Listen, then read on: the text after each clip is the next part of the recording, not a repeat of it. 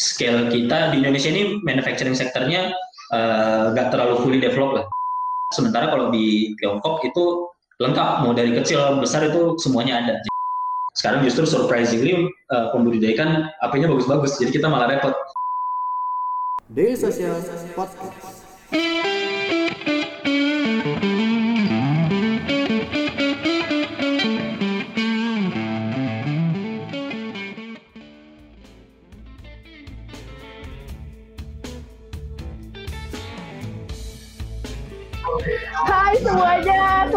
Kembali hadir kali ini bersama saya Yeni Yusra dan nanti kita akan berbincang-bincang dengan CEO-nya e-Fishery sejak dulu sampai sekarang masih eksis. Kita say hi dulu dengan Gibran. Hai Gibran. Hai, hai Yeni, hai semuanya. Okay. Sekarang di Bandung ya Gib ya? Iya betul di Bandung. Aku uh, dari sosial udah sempat mampir ke kantornya, keren banget. Semoga view-nya menyenangkan ya malam ini ya. Yep, sangat menyenangkan. Oke, okay, sebelum kita mulai bincang-bincang, saya juga mau eh, mengingatkan teman-teman, Selasa Startup ini adalah edisi uh, kegiatan offline kita sebenarnya yang kita selalu adakan setiap hari Selasa di kantornya Daily Sosial. Tapi karena uh, COVID-19, akhirnya kita harus melakukannya via virtual seperti ini. Dan acara ini juga terselenggara berkat dukungan dari teman-teman kita di Blog 71 dan Apiari sebagai media partner. Oke, langsung aja nih. Kayaknya udah gak sabar nih orang-orang pengen tahu nih si Gibran ini yang dari gue tuh kenal dari tahun 2015 dan you still exist and keep on growing ya e-fishery ya. Tapi uh, just a brief introduction mungkin lo bisa share buat teman-teman yang baru tahu e-fishery itu apa dan update sedikit mungkin tentang bisnis dari e-fishery Gib. Ya, ya, uh, sure. Uh, kalau kita, kita start dari tahun 2013 sih, jadi untuk urusan startup udah tujuh tahun, udah lumayan tua lah di startup uh, di generasi-generasi awal uh, startup di Indonesia. Kalau secara bisnisnya sendiri, kita awalnya start dari IoT untuk uh, budidaya ikan sama tambak udang. Jadi kita bikin alat buat ngasih makan ikan secara otomatis, terhubung ke smartphone, sama terhubung ke cloud kita startnya dari sana, tapi sekarang sih kita udah banyak leverage data yang kita punya sama community yang kita punya, yang sekarang udah ada ribuan budidaya dan puluhan sekolah di seluruh Indonesia gitu ya, uh, untuk uh, manfaatin data ini supaya mereka bisa dapat value lebih besar lagi. Jadi sekarang udah uh, kita bantu distribusi pakan, buat kita dapetin harga pakan lebih murah untuk para pembudidaya ikan gitu ya, nama uh, lini bisnisnya Fishery Feed. Uh, terus kita juga bikin semacam credit scoring terus menghubungkan ke financing kayak perbankan dan uh, peer-to-peer lending sebutnya fishery fund. Sama kita bantu jual hasil panennya juga dengan memanfaatkan data yang kita punya ke restoran-restoran dan ke large quantity buyers ya. Itu namanya fishery fresh. Jadi sekarang uh, lebih ke end to end sih. Jadi kita sebut diri kita ini digital contract farming lah. Inti plasma digital di ikan. Gitu. 2013 sampai sekarang udah jadi macam-macam ya, bukan cuma feeder aja tapi ada kolaborasi, ada financial services gitu kan. Kemudian uh, funding alhamdulillah berkucuran terus ke e-fishery ya. Mulai dari hibah sampai series A, series sekarang series berapa sih? Series B terakhir ya. Tapi terakhir sebelum kita ngomongin fundraising, uh, gue mau nanya nih soal kolaborasi terakhir kan Daily Sosial sempat menulis kolaborasi fishery dengan uh, Alami Syariah ya, dan ada beberapa dengan perbankan sama pemerintah juga ada ya uh, kolaborasi. Seberapa penting sih kolaborasi buat uh, startup uh, IoT seperti fishery? Penting banget sih sebenarnya nggak cuma konteks di startup IoT soal fishery aja ya, dan uh, lebih konteksnya memang startup Uh, kita ini kan sebagai startup kita agile tapi kita juga small. Uh, kapabilitas kita sebagai startup ya terbatas. Gitu. Dengan uh, sementara di sisi lain kita punya ambisi besar dan mau provide value yang besar juga.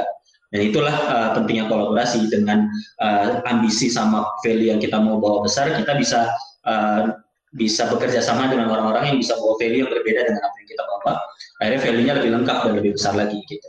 Nah konteksnya di kita yang menarik di uh, IoT ini kita kan IoT ini sangat niche sekali ya di perikanan gitu ya di perikanan budidaya yang nggak banyak orang yang bermain di sini dan nggak banyak orang yang tahu soal ini gitu. Jadi tanggung jawab kita sebagai IoT dan teknologi ini tujuannya gimana caranya dengan IoT, data, teknologi itu bisa memberikan akses ke target market kita atau target impact kita yaitu pembudidaya ikan sama penawar udang akses ke apa pun itu entah itu akses ke pembiayaan, akses ke pasar, akses ke uh, input dan lain sebagainya lah. Uh, dan itu yang akhirnya akses-akses itu yang nggak mereka punya ya kita coba buka dengan data yang ada Dan nyambung kayak yang tadi di awal aja dengan akses ini dibuka, ya kolaborasi berjalan, value-nya jadi lebih gede lagi. Yang tadi awalnya kita cuma value ngasih satu IoT, sekarang tiba-tiba kita bisa ngasih financing, kita bisa ngasih akses market gitu. Dan akhirnya value jadi lebih kuat lagi. Dan ujung-ujungnya dampaknya juga bisa lebih besar lagi sih gitu. Dan saat value-nya udah lebih besar kita bisa kasih ke target market kita value-nya juga pasti balik ke kita dong sebagai company. Akhirnya kita bisa generate revenue bisnis modelnya bisa lebih banyak. Jadi ya di bagian sananya sih kolaborasi penting karena ya bisa memperkuat uh, relationship sekaligus memperkuat value yang bisa kita kasih ke mereka. In terms of collaboration, uh, ini lebih kalau Gibran dan tim lebih fokus kepada feedback dari petani ikan atau mungkin ada tawaran dari beberapa pihak atau based on brainstorming. Karena ujung-ujungnya kan Gibran harus lebih mengcater ke eh, petani ikan tadi kan?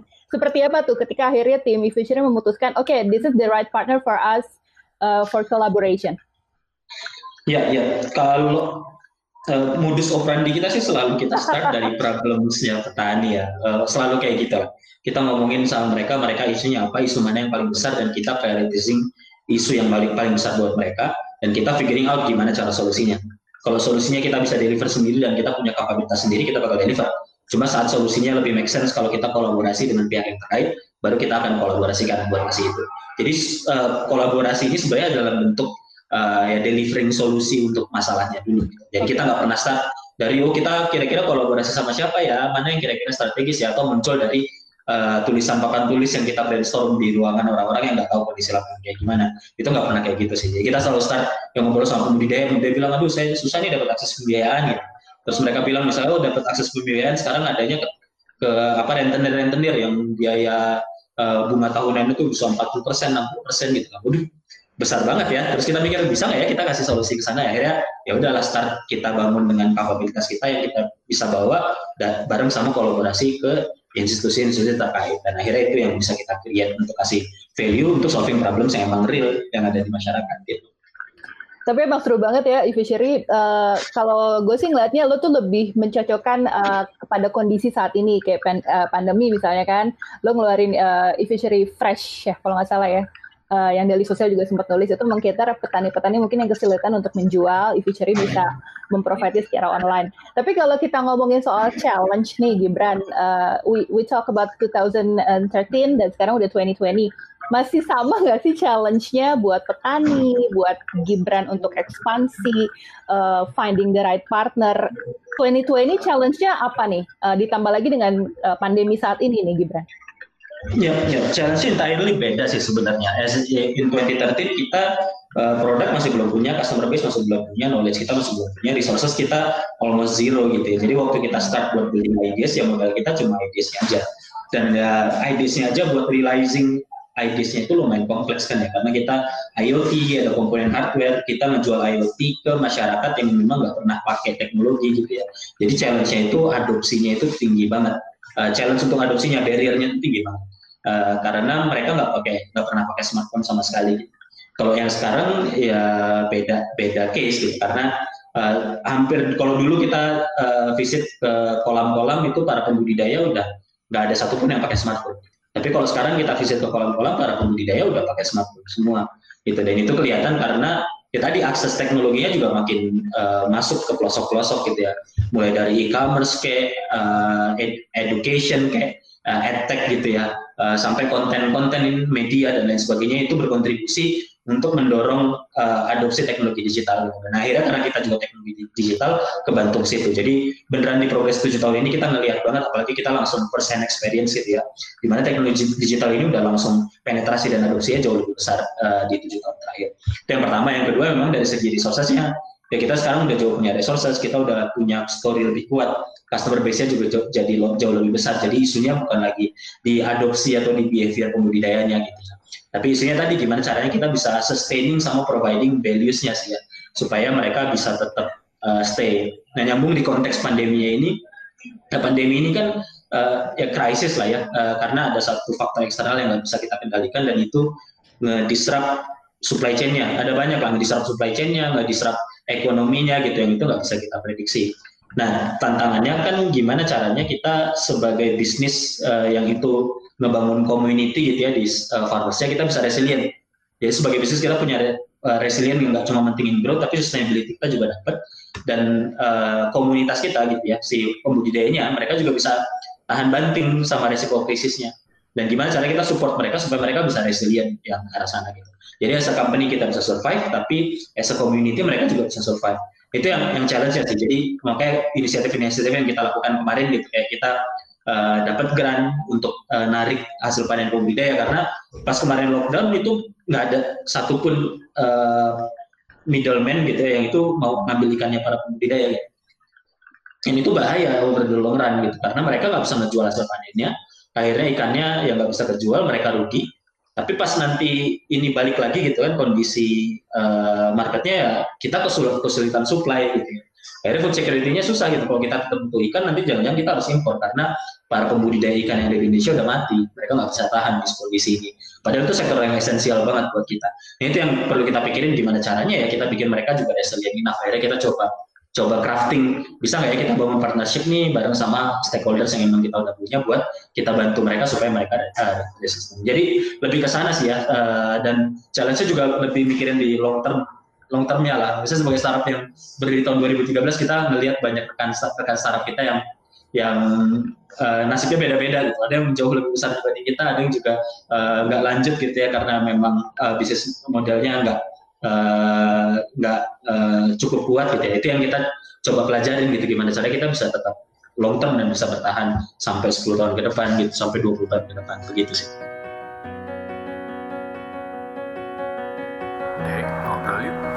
apa bang? Ngobrolin startup bareng media sosial.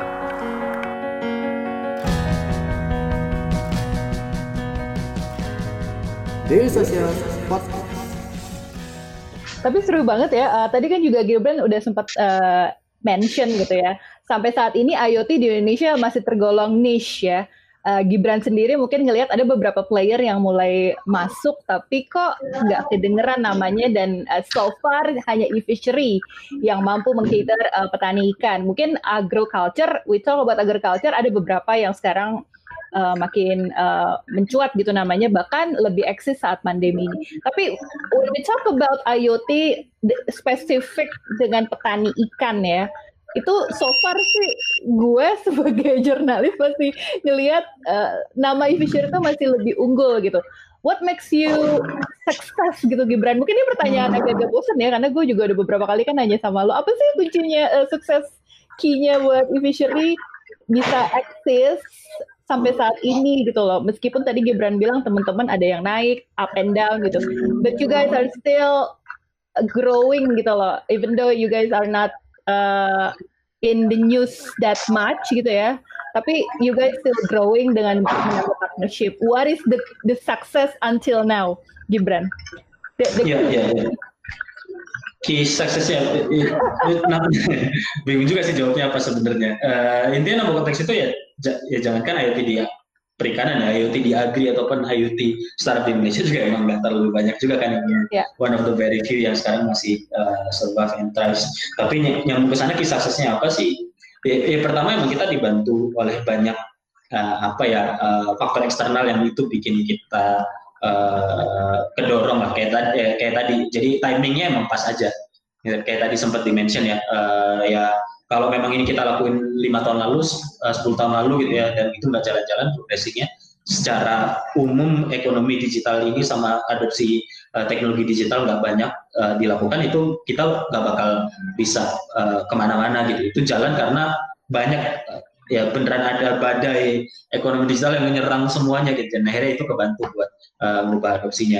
Itu itu pertama. Kalau yang kedua dari segi internalnya kita laser fokus sih ini dari dulu ya kita nggak ngelakuin apa pun dibanding apa yang kita lakuin gitu. Uh, sekarang aja baru di akhir-akhir ini kan satu setengah tahun terakhir lah kita baru mulai experimenting ngegedein uh, bisnis model yang lain karena kita tahu kalau kita udah cukup punya scale dan customer base dan resources untuk ngelakuin itu. Tapi lima tahun pertama kita berdiri udah kita ngelakuin satu hal IoT, aquaculture, dan feeding gitu. Kita nggak ngelakuin apa pun. Dan itu yang akhirnya kita coba dorong, fokusin gimana caranya cracking itu. Dan, dan kita bisa bilang banyak startup yang uh, mulai itu udah udah prematurely uh, opening scope-nya mereka padahal ya belum siap buat ngajar satu lini dulu aja di difokusin sampai itu beneran bisa beres gitu Sama yang ketiga uh, di bisnis model sama pricing modelnya sih menurut saya. Saya kalau misalkan IoT kita uh, jualnya terlalu mahal untuk target market kita yang memang susah, itu susah juga. Kita bisa jalan karena kita punya punya bisnis model uh, di awal itu feeding as a services yang kita bilang. Jadi kita nyewain para budidaya. Dan itu secara cost and benefitnya juga masuk ke mereka. Karena mereka pakai alat kita, pakannya lebih optimal, panennya lebih cepat, uh, pakannya lebih efisien. Akhirnya mereka bayar sekian, dapat untungnya lebih besar dibanding itu. Nah itu akhirnya bikin mereka stay jadi komunitinya nanti bisa bisa terbangun. Itu sih sama ya yang keempat pasti ya, ya tadi impact oriented we're, we're very mission driven company lah. Ya, itu yang kita dorong gimana cara kita bisa ngasih impact yang lebih gede. Akhirnya itu yang pas impactnya beneran kita realize gitu ya. Uh, ya itu juga yang ternyata secara langsung maupun nggak langsung bikin mereka stay dan value-nya uh, makin gede balik ke kita gitu sih uh, bicara soal petani, uh, gue tertarik sama jangkauan wilayah. Uh, apakah saat ini udah seluruh Indonesia di cater oleh industri atau masih terpusat di Jawa Bali atau kota-kota besar? Karena kalau kita lihat kan gede banget nih potensinya. Apakah e-fishery bisa memprovide semuanya atau ya kita lihat deh karena mungkin di sini operator belum mendukung uh, infrastrukturnya atau gimana gitu atau dompleng dengan partner uh, at the end of the day gimana nih seberapa besar kawasan yang sudah dijangkau oleh tim? Ya, kalau sekarang e-fishery udah ada di 24 provinsi, jadi udah lumayan lumayan besar walaupun belum 100%. Hopefully kita bisa segera 100% walaupun di 24 provinsi, uh, mayoritas provinsi yang besar kayak Jawa Barat, Jawa Timur, Sumatera Selatan, sama Lampung, besar dalam konteks perikanan ya, itu masih tetap mendominasi sih. Tapi kalau kita bagi berdasarkan kabupaten sama kota gitu ya, itu cukup merata di kabupaten sama kota, nggak ada kabupaten sama kota yang dominan. Karena emang strategi ekspansi kita basisnya itu kabupaten. Jadi kita mau ekspansi ke kabupaten, baru kita lihat kabupaten mana yang produksinya tinggi baru kita masuk ke kabupaten itu baru kita penetrasi di kabupatennya itu. Jadi ekspansi strateginya selalu di ranah kabupaten. Nah, kabupaten cenderung sama sih user base-nya uh, uh, rata. By percentage-nya itu cukup kesebar merata di uh, kabupaten-kabupaten yang kita udah ada. Sekarang kita udah ada di 240-an kota dan kabupaten seluruh Indonesia um, kembali lagi soal pandemi nih gitu. Uh, kalau nggak salah dulu Gibran sempat mention ada beberapa produk untuk inovasi untuk uh, platform sendiri harus diimpor dari luar negeri gitu ya. Apakah saat ini masih melakukan hal itu atau mungkin sudah memiliki partner? Karena kan kalau saya lihat kan uh, gue sebut aja ya kebanyakan dari Tiongkok ya kalau nggak salah ya. Atau mungkin ada beberapa negara lain. Bagaimana nih saat pandemi ini uh, in terms of innovation Hmm. Kalau isu kita di awal kenapa kita harus banyak impor itu sebenarnya bukan uh, karena isu pandemi atau enggak, tapi karena scale kita di Indonesia ini manufacturing sektornya eh, nggak uh, terlalu fully developed lah. Adanya orang yang skala rumahan gitu ya, para perusahaan-perusahaan yang skalanya rumahan, skala kecil, uh, tailor gitu ya, pakai tangan atau skalinya gede itu gede banget. Skalanya tuh skala industri gitu ya, yang produksi macam-macam kan di kita semua sebenarnya produksi otomotif dan lain-lain kan tuh banyak banget kita. Jadi skala industri itu nggak terima kecil-kecilnya, tengah-tengahnya ini yang uh, tanggung itu nggak mau nerima mereka pasti. Jadi di situ yang akhirnya sementara kalau di Tiongkok itu lengkap mau dari kecil besar itu semuanya ada. Jadi kita nyarinya di luar karena memang uh, di skala kita saat itu udah ada. Nah nyambung ke sana di beberapa uh, hal yang awalnya kita impor gitu ya dari Tiongkok. Sekarang ada banyak vendor-vendor di Indonesia yang udah cukup uh, udah mau ngambil gitu dari kita karena ya kita skalanya udah lebih besar dibanding awal. Tapi ya masih ada dua part lah kalau yang sekarang itu motor. Jadi motornya memang masih kita ambil dari uh, Tiongkok karena memang di motor listriknya ini di Indonesia masih belum terlalu banyak produsennya gitu. Selain dari dua part ini sisanya sih udah udah lokal semua sih. Hmm. Gitu. Jadi jadi udah udah lumayan lah aman dan itu juga berpengaruh kerasa pas pandemi di mana situasi ekonominya susah gitu supply chain-nya bisa jadi uh, disrupted kita jadi lebih secure.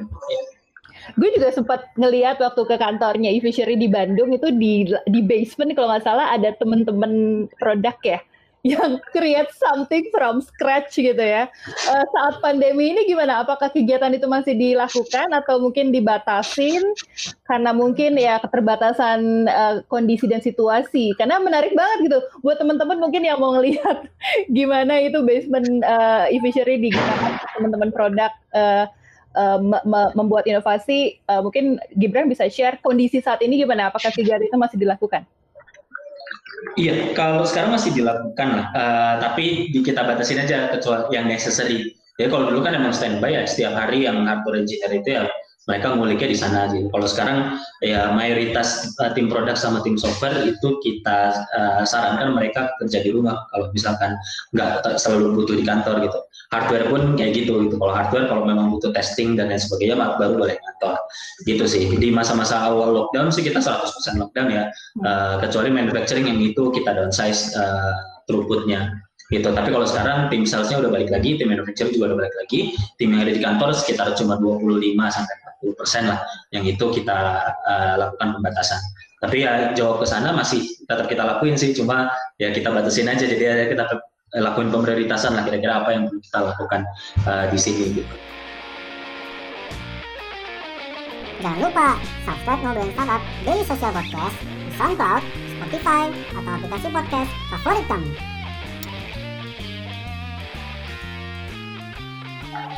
um, bicara soal teknologi dengan uh, layanan atau uh, uh, bisnis yang uh, efficient catering itu petani ikan ya sudah cukup mendisrupsi nggak sih uh, dan mungkin presentase adopsi digitalnya mungkin sekarang udah full atau masih 80% atau masih 50% karena mungkin beberapa petani masih menggunakan uh, handphone yang uh, levelnya masih di bawah Android gitu ya uh, budget fund istilahnya gitu ya Gibran ya? Apakah yeah, sekarang yeah. sudah full digital atau mungkin Gibran masih 50-50? Karena untuk mengkater petani ikan ini nggak semuanya harus full digital, tidak semua bisa digital. Gimana nih uh, dalam sisi teknologi? Pendekatannya seperti apa saat ini? Ya, yang pasti kalau dari sekarang customer base kita pasti full digital karena itu required sih. Kalau mereka mau pakai uh, teknologi kita dan dapat akses teknologi kita, pasti mereka harus pakai HP. Nah di awal-awal kan kita kasih pinjam HP atau HP-nya kita bundling, tapi sekarang mostly HP-nya udah bagus-bagus sih, okay. gitu. Dan kalau itu apakah budget fund? Sebenarnya enggak, justru kita awalnya kerancang teknologi kita untuk uh, eh, HP yang budget gitu ya, yang secara kapasitasnya sama OS-nya gitu ya, uh, itu yang rada lama dan rada jadul. Sekarang justru surprisingly uh, pembudidaya kan HP-nya bagus-bagus, jadi kita malah repot Wow. Waduh gimana nih caranya kita compatibility-nya dinaikin gitu. Gitu dan banyak yang HP-nya lebih bagus dari HP saya juga. Wow. Ya. Okay. ya gitu karena emang mereka kan saya pebisnis ya walaupun kemudian tapi mereka pebisnis banyak dari mereka yang income-nya juga gede gitu. jadi mereka bisa bisa afford ke sana lah jadi bukan isu di affordability-nya sih tapi isunya di aksesnya kalau sebelumnya sama relevansinya tapi sekarang udah jalan gitu terus nyambung ke pertanyaan yang awalnya apakah kita udah disrupt uh, in terms of current number customer dan gimana caranya kita driving jadi driving factors di sektor aquaculture-nya bisa dibilang kayak gitu ya. Kalau dulu kan ya kita satu-satunya uh, startup di bidang aquaculture lah. Kalau sekarang eh, dan dulu orang banyak pertanyaan lu ngapain bikin startup perikanan sih? Kalau sekarang kan enggak gitu lumayan bikin seksi sedikit lah. Perikanan ini jadi bikin seksi sedikit. Dan ada banyak startup-startup yang itu bisa masuk. Dan dari situ kita ya berhasil lah ngebukain pintu supaya itu jalan gitu. Dan di segi macam-macam lah kebijakan dan lain sebagainya itu uh, startup perikanan saat uh, Kementerian Perikanan sama Kelautan misalnya bikin kebijakan kita diajak gitu diajak join diajak kolaborasi udah jadi masuk di radarnya lah gitu. Dan dari segi uh, customer base juga udah lumayan gede. Dan kita uh, saat ini ya udah jadi bisa dibilang kalau untuk IoT di aquaculture kita udah largest in the world bukan cuma largest di Indonesia aja. Jadi ya, ya sebagai pioneer dan itu start dari Indonesia kita lumayan happy lah. Tapi di sisi lain sebenarnya oke oke sorry sorry terusin. di sisi lain kita cuma cuma baru ada ribuan budidaya ribuan petani yang ada di kita. Sementara Indonesia ada tiga setengah juta petani gitu. Jadi hmm. ya nggak nyampe satu persen gitu. Jadi ya ya masih banyak uh, opportunity juga yang kita perlu kejar supaya ya kita mau ngejar ada satu juta budidaya lah ada satu juta petani yang bisa kita bantu That brings me to my next question. Tadi lo mention sempat uh, beberapa uh, dari bagian pemerintahan ya. Kalau nggak salah dulu juga uh, e-fishery juga didukung oleh Gubernur Jawa Barat Ridwan Kamil ya. Uh, gue ngeliatnya soalnya di twitternya beliau ada fotonya Gibran. Kemudian uh, dengan uh, operator telekomunikasi terbesar juga mendukung uh, program kalau nggak salah ya tahun 2019 atau 2018 gitu gue agak lupa. Uh, mungkin nanti gue harus cek lagi di daily sosial. Uh, seberapa besar sih peranan mereka uh, dalam hal ini adalah regulator stakeholder untuk mendukung bisnis e-fishery? Karena kan misinya Gibran at the end of the day kan mendukung mereka mem memberikan uh, kemudahan untuk para petani dan ujung-ujungnya adalah membantu ekonomi Indonesia juga gitu ya seberapa besar Betul. nih dukungan pemerintah? Kalau lo lihat dari awal sampai sekarang, apa yang membuat Gibran, oh my god, thank you, surprisingly the support is big gitu. Mungkin dari dari awal mungkin Gibran ngelihat agak struggle, sekarang mungkin sama aja atau justru lebih open arms. Hi Fishery, welcome gitu. Gimana Gib? Bisa share nggak? Iya, ya. Eh, di awal eh, clearly ya, waktu kita pertama kali mulai dengan yang tadi emang resource kita terbatas, bukti yang ada di lapangannya masih belum ada gitu ya, Eh, dan idenya juga masih masih belum bisa ditangkap ini sebenarnya apa sih? Eh, jadi susah banget buat kita eh, guide pemerintah gitu, baik itu pemerintah pusat yang related di Kementerian eh, Kelautan sama Perikanan maupun di pemerintah daerah gitu, karena ya ya lu siapa lah kasarnya kayak gitu gitu. Jadi mereka juga nggak nangkep lu ngapain sih banyak hal-hal yang lebih penting yang mau gue urusin kayak gitu. Tapi kalau sekarang bukan hanya, um, misalnya di dua tahun terakhir pasti definitely open up mereka melihat yang tadi dimention itu programnya namanya Kampung Perikanan Digital. Itu waktu kita presentasi Oh, iya, soal iya. Kampung Perikanan Digital, uh, Ridwan Kamil kebetulan juga punya program desa digital gitu. Akhirnya kita udah masuk, kita udah bisa langsung bawa partner, kita eksekusi, akhirnya disambut baik. Dan dari program desa digital itu uh, desa program desa digital pertama dan Wow. yang ada di Jawa Barat dan itu spesifik banget di perikanan. Kayak secepat itu sih mereka bisa bergerak, jadi open banget untuk kolaborasi. Dan yang menariknya di akhir-akhir ini itu bukan hanya open arm, tapi mereka yang gandeng kita gitu. Jadi kalau misalkan ada satu program, "Eh, ini programnya bagus ya, deh, startupnya digandeng. Yuk ikutan startup mau ikut- ikutan terlibat atau enggak? Jadi ya mereka mulai melibatin kita, mulai minta involvementnya gitu, Eh, mulai minta saran kalau mereka eh, bikin data nih open data gitu ya. Itu kan mereka nggak tahu nih open data harusnya kayak gimana sih. Akhirnya startupnya diajak buat audiensi dan lain sebagainya. Gitu sih, itu menarik banget dan kayaknya itu emang kontribusi semua startup lah yang ada di Indonesia gitu ya. Dan banyak-banyak eh, menteri-menteri yang dari startup masuk juga itu kayak mempengaruhi eh, perspektif eh, yang ada di kabinet juga yang akhirnya bisa lebih open dan ngedorong eh, ekosistem digital yang bisa adding value ke, ke banyak masyarakat, lapisan masyarakat gitu. Tapi untuk startup seperti e-fishery, uh, akuisisi pelanggan itu butuh promosi yang gede-gedean nggak sih Gibran? Karena kalau kita lihat kan startup tuh uh, burnout-nya atau uh, buang du- bakar uangnya kan gede banget untuk promosi for the sake of uh, customer acquisition gitu ya. Kalau Gibran sendiri di e-fishery ini untuk pendekatan ke petani itu lebih lebih senang buzzword, word of mouth, atau bantuan dari komunitas lokal, pemerintah tempat, atau gimana nih? Karena kita mendefinisikan uh, startup kita ini lebih kayak B2B lah ya, B2B tapi UMKM uh, beda banget sama yang B2C karena kalau yang B2C mereka harus ngedrive macam-macam lah ya, awareness, transaction dan lain sebagainya. Kalau di kita itu nggak berlaku gitu dan kita merasa beruntung juga sih. Misalnya sebagai contoh nih kalau waktu di awal-awal uh, kita e-fishery ini kita bahkan uh, ngegratisin mereka buat pakai alat kita itu nggak mau tetap. Bahkan kita bayar mereka Pak, saya bayar buat Bapak pakai. Itu nggak mau juga. Gitu. Jadi, sebegitu ininya loh. Mereka nggak ngeliat, oh ini gratis. Kalau sementara kalau yang B2C kan gratis ongkir, di, ongkir dikit, hajar gitu. Ini diskon dikit, hajar gitu. Kalau di B2B ini enggak, itu relationship based banget sih. Oke. Nah, nyambung ke sana, eh, jawabannya ya kita ngebangun dengan ngebangun relationship sama, sama community-nya. Bukan di konteks kita kasih bantuan sih, tapi kita beneran eh, edukasi mereka Hmm. soal teknologi kita kayak gimana. Mastiin kalau ada satu pembudidaya yang influencernya kuat gitu ya. Eh, mereka udah pakai dulu, hasilnya bagus, terus nyebarin word of mouth-nya. Dari sana kita bikin sarasehan-sarasehan, kumpul, eh, kira-kira sharing soal budidaya kita. Kita undang pembudidaya yang udah sukses pakai teknologi kita buat sharing juga, saling ngajarin gitu. Dan itu yang menjadi lebih kuat gitu. Memang dari segi apa ya growth sama itunya nggak bisa langsung mechanics gitu ya. Oh, gua spending segini nanti dapatnya segini nggak kayak gitu. Tapi di sisi lain jadinya jauh lebih ya ya resilient juga lebih kuat gitu ya. Eh, jadi ya mereka nggak gampang churning, jadi retentionnya juga tinggi, eh, feedbacknya jadi lebih kuat gitu dan dan akhirnya ya di company-nya bakal balik lagi gitu ya. Oke. Begitu sih. B2B dari dulu emang udah B2B ya Gip ya? E-fishery ya? Iya dari dulu emang udah B2B. Eh, jadi kita lucunya kita definisin B2B, tapi pendekatannya emang emang ke pembudidayanya langsung gitu. Mereka adalah decision makingnya, tapi ya mereka bisnis gitu UMKM. Nah. Jadi ya gitu sih. Tapi sekarang udah mulai menyasar B2C juga kan dengan uh, e-fishery fresh itu kan? B2B2C Iya. atau gimana? Uh, e-fish refresh ini sebenarnya mayoritas dari bisnis e-fish refresh masih tetap B2B. Hmm. Jadi large quantity and large percentage of our sales itu datangnya dari kita jualan ke pabrik processing, kita jualan ke uh, distributor uh, grosir gitu ya. Kita jualan ke MT itu paling gede ke sana sama restoran-restoran. Hmm. Nah, yang ke B2C-nya masih kecil sih dan B2C juga banyaknya B2B2C. Jadi kita kerjasama sama berbagai macam uh, channel sama e-commerce-nya. B2C juga tetap ada yang kita layanin, tapi very small fraction lah dari total bisnisnya kita. Tapi menarik kenapa gue nanya gitu karena uh, sekarang kalau kita lihat startup fokusnya tuh langsung ke B2B gitu. Uh, yang tadinya B2C, oh sekarang kita udah mulai ke B2B.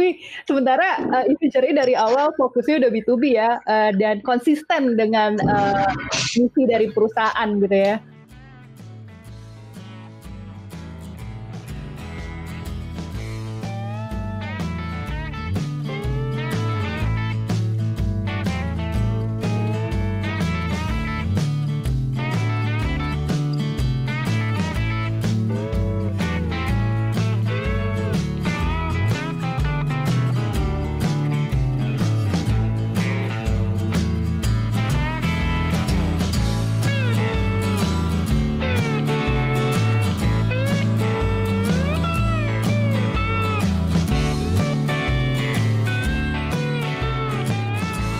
Keep in touch bersama kita di dailysocial.id untuk website kita.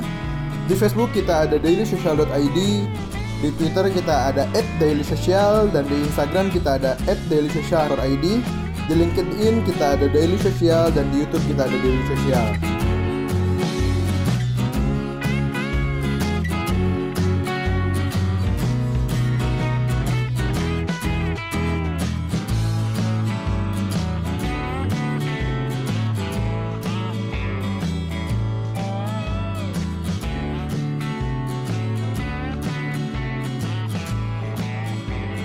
Daily Social Podcast.